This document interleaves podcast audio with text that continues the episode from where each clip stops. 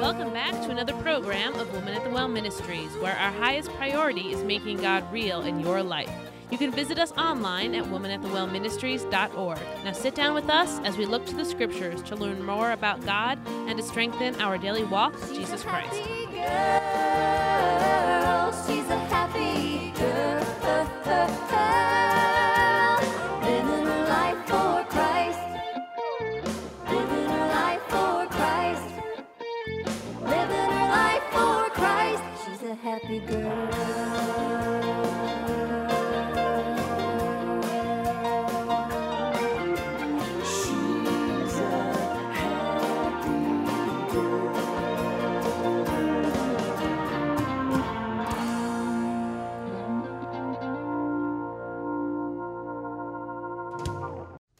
In this episode of the Woman at the Well Ministries podcast, join Pastor Kim Miller and Erika Klose in a conversation as we walk with Jesus. In today's conversation, we share on the topic of sustaining grace.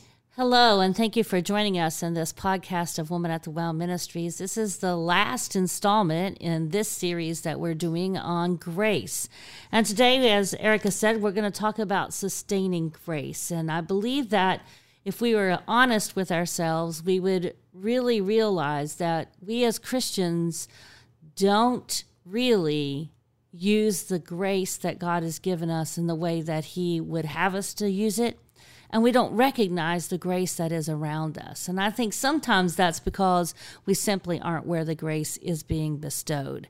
I think that we are living a life that isn't in the center of God's will. And though His grace is sufficient and His grace is abundant and His grace is limitless, I believe that we as Christians find ourselves sometimes in a situation where we're living a life that isn't able to receive the grace that God has for us. There's no room for it because we simply are crowding our lives with our own thoughts, our own plans, our own ideas, and taking the control of our life away from Him.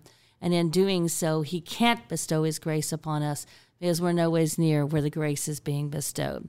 Our verses today that we're going to pivot off of are found in Second Corinthians. The first one is Second Corinthians 12 9, and then the next one that Erika will read is Second Corinthians 9 8. Erika, would you read for us, please? Sure. So 2 Corinthians 12 9. And he said unto me, My grace is sufficient for thee, for my strength is made perfect in weakness. Most gladly, therefore, will I rather glory in my infirmities, that the power of Christ may rest upon me. And 2 Corinthians 9 8. And God is able to make all grace abound toward you, that ye, having all sufficiency in all things, may abound to every good work. The Bible says in 2 Corinthians 9 8 there that always having all sufficiency in all things. So it brings up the question that many people will throw at us from time to time about if His grace is sufficient, then why do I feel as if I'm not living in grace? And that's a delicate uh, response that one has to make because the answer to that is always the same. You're not where you need to be with Jesus because his grace is sufficient. We know that from experience, but more importantly, we know that from his word. In just those two verses alone, we have been told that his grace is sufficient. And I believe that it brings up a real point that we need to reflect upon. And perhaps that's what you and I are doing here tonight, Eric, is that we are reflecting on our part in the reception of his grace. He has it, he is abundantly bestowing it, but we too often are not able to receive it. So, since we're not getting what he has for us, it has to be us because he is perfect and he is seeking us and his grace is sufficient. But I believe the problem lies in the fact that we don't sufficiently seek Him. And as a result, we don't sufficiently seek His grace. And I think that one of the things that we don't often realize is that to sufficiently seek Him, we have to seek ourselves less. We have to empty things out of us, out of our hearts, and out of our minds to make room to allow His grace to work in our lives. If we continue to just fill ourselves up with our own thoughts and with the things that we see in the world and our own ideas about things, there isn't room for us to receive. You can't, if you have hands that are full, there's no place for you to accept a gift from someone. That reminds me of the account in John chapter 4 where the woman at the well comes to Jesus and she comes with an empty bucket because she is looking to be filled with water. She wants to fill her bucket with water to feed her fam- to give drink to her family.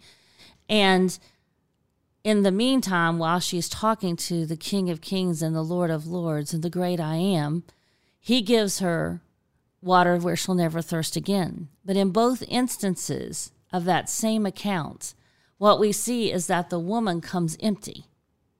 She comes empty and broken at noontime so that all the people who are accusing her of the way that she's living her life will not be there to harass her. But she realizes what she is doing and she comes to him and she discusses this with him. And as she releases the sinfulness of her life and repents and turns away from it, and we know this because when she leaves, she comes out saying, Come see a man and show me all things ever I did. Is not this the Christ? And as she repents from that and empties herself of her sin, he fills her with living water. He fills her with love. He fills the gaps of her life with the goodness of his grace. And she comes to the well with an empty bucket seeking to fill it with water. Yet we as Christians get in a situation, we get in a storm, we get in a problem, and we come filled to the brim with our ideas, our thoughts, our way of handling it, our plans, um, our needs, our um, thoughts of how things should go, our idea of right and our idea of wrong. And there is no room for him to pour in his grace of wisdom, His grace of direction, His grace of knowledge, His grace of goodness. His grace that's going to sustain us through that storm. Because we give Him no room. And I believe that we are as guilty as the innkeeper were in the days of his birth that said there's no room for him in the inn.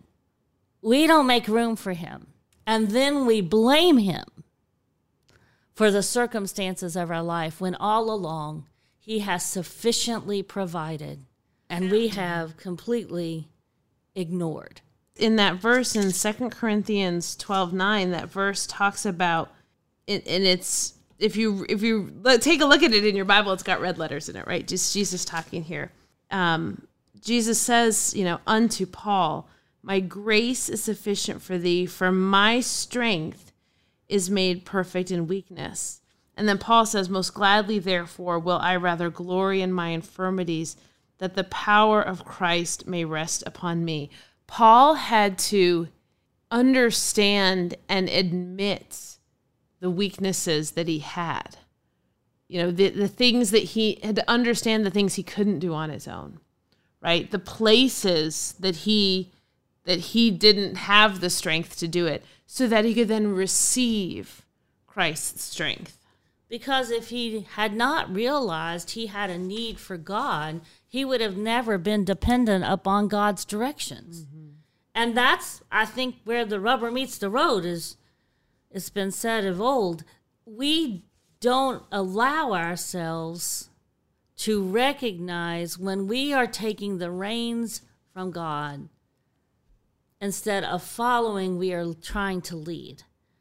And we don't have, first, the job to lead. Our job is to follow.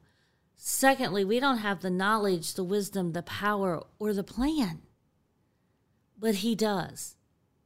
And I believe in this verse when He says that His, his strength, that God's strength and His strength is made perfect in His weakness. It's because He has stepped aside and allowed God to fill Him up in the way that God has intended him to be filled. And so he's reaching the perfect plan that God has for him because he has removed himself from the equation and come, so to speak, as an empty vessel to be filled with God's goodness, grace, mercy, love. And he is simply removing himself away from it. And what he's filled with, we read in 2 Corinthians 12, what he's filled with is sufficient, right? It has it's everything that we need. And then if we look over in verse 9, God is able to make all grace abound towards you so that it's sufficient and it's more than sufficient. Right? It's abundant. And it says that you may abound to every good work. You know, sometimes we're failing at things because we were never meant to do them to begin with. Amen. But we think we are. We think, oh, that looks like something God would like me to do. And we try to use reasoning. Mm-hmm. We use our reasoning skills.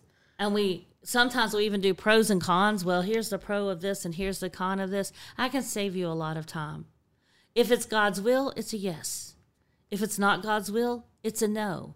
And it doesn't matter any other pros and cons. That's all we need to ascertain in order to discern the will of God in our lives. Is it of God or is it of not not of God?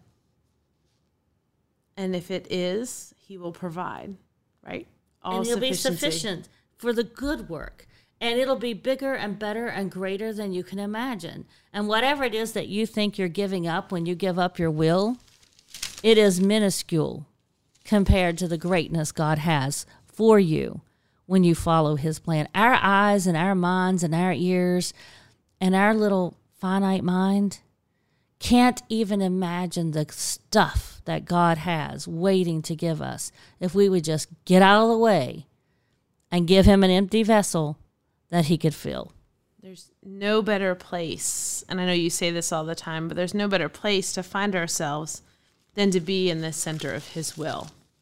There's no better feeling in life than to just sit in his presence. And there's no better there's no better place that we might find ourselves than in the place where you know he wants you to be. And I believe Paul says this perfectly in 2 Corinthians 12 9 when he says, I would rather glory in my infirmities. He doesn't care what it takes, he just wants to be able to submit to God. And he knows himself well enough to know in this passage that I need some things to bring me down. I need some things to humble me to where I will yield control of my being and my life to God. And he would rather have those. And he glories in those. That the power of Christ, see, that's the part we haven't hit upon. It's not just grace, we have power. The power of Christ rests upon him. That means it stays with him. It's not a hit or miss it's not um, sliding around and he has it for a split second, smacks him up the side of the head. No, he has the power of Christ resting on him. And when we have the power of Christ in the center of his will, now that is an abundant life.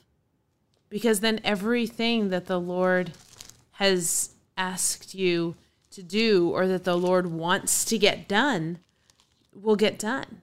Right? Paul is writing this as someone who had watched you know lives transformed by Jesus. He's he knows what happens when the power of God rests on him. He's someone that has gone into foreign cities and watched whole cities transform because suddenly people understood who Jesus was. Like he's speaking from true experience here as someone who knows what happens when the power of God rests on him. I want that. And we know that the key to that is to yield ourselves to Him, come empty, and let Him fill us up. Looking to Him, the, the author of our faith, looking to Him, all powerful, the one who has the plans, looking to Him for our directions. He said, Come follow me.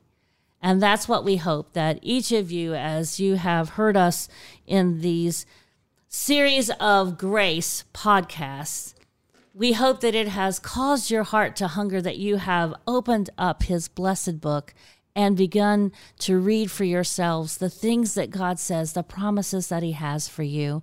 And it's our prayer that you join us in our next opportunity time to hear us on a podcast in our conversations as we walk with Jesus that comes out on Wednesdays and the Monday and Friday messages that would just stir your heart to know Him and the character of God in such a way that He is personal to you.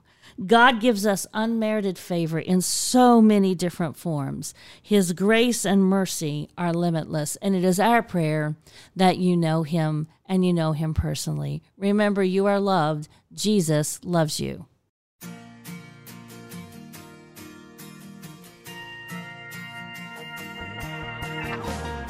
Thank you all for joining us today in this program of Woman at the Well Ministries. We pray that it has been a blessing to you, and we encourage you to reach out to us through our website or our Facebook page. You can find us at watwm.org and at facebook.com slash watwm, where you will find devotions and many additional Bible resources to enhance your personal walk with God. Woman of the Well Ministries is a nonprofit organization dedicated to serving our Heavenly Father and it is through your loving and generous support that our ministry continues to bless others. If you would like to partner with Women at the Well Ministries, please visit our website at watwm.org. We would like to thank the gospel group Fudge Creek for letting us play their hit song, Happy Girl. Greatly appreciate your prayers. Know that we pray for our listeners. Remember that God loves you and you are loved.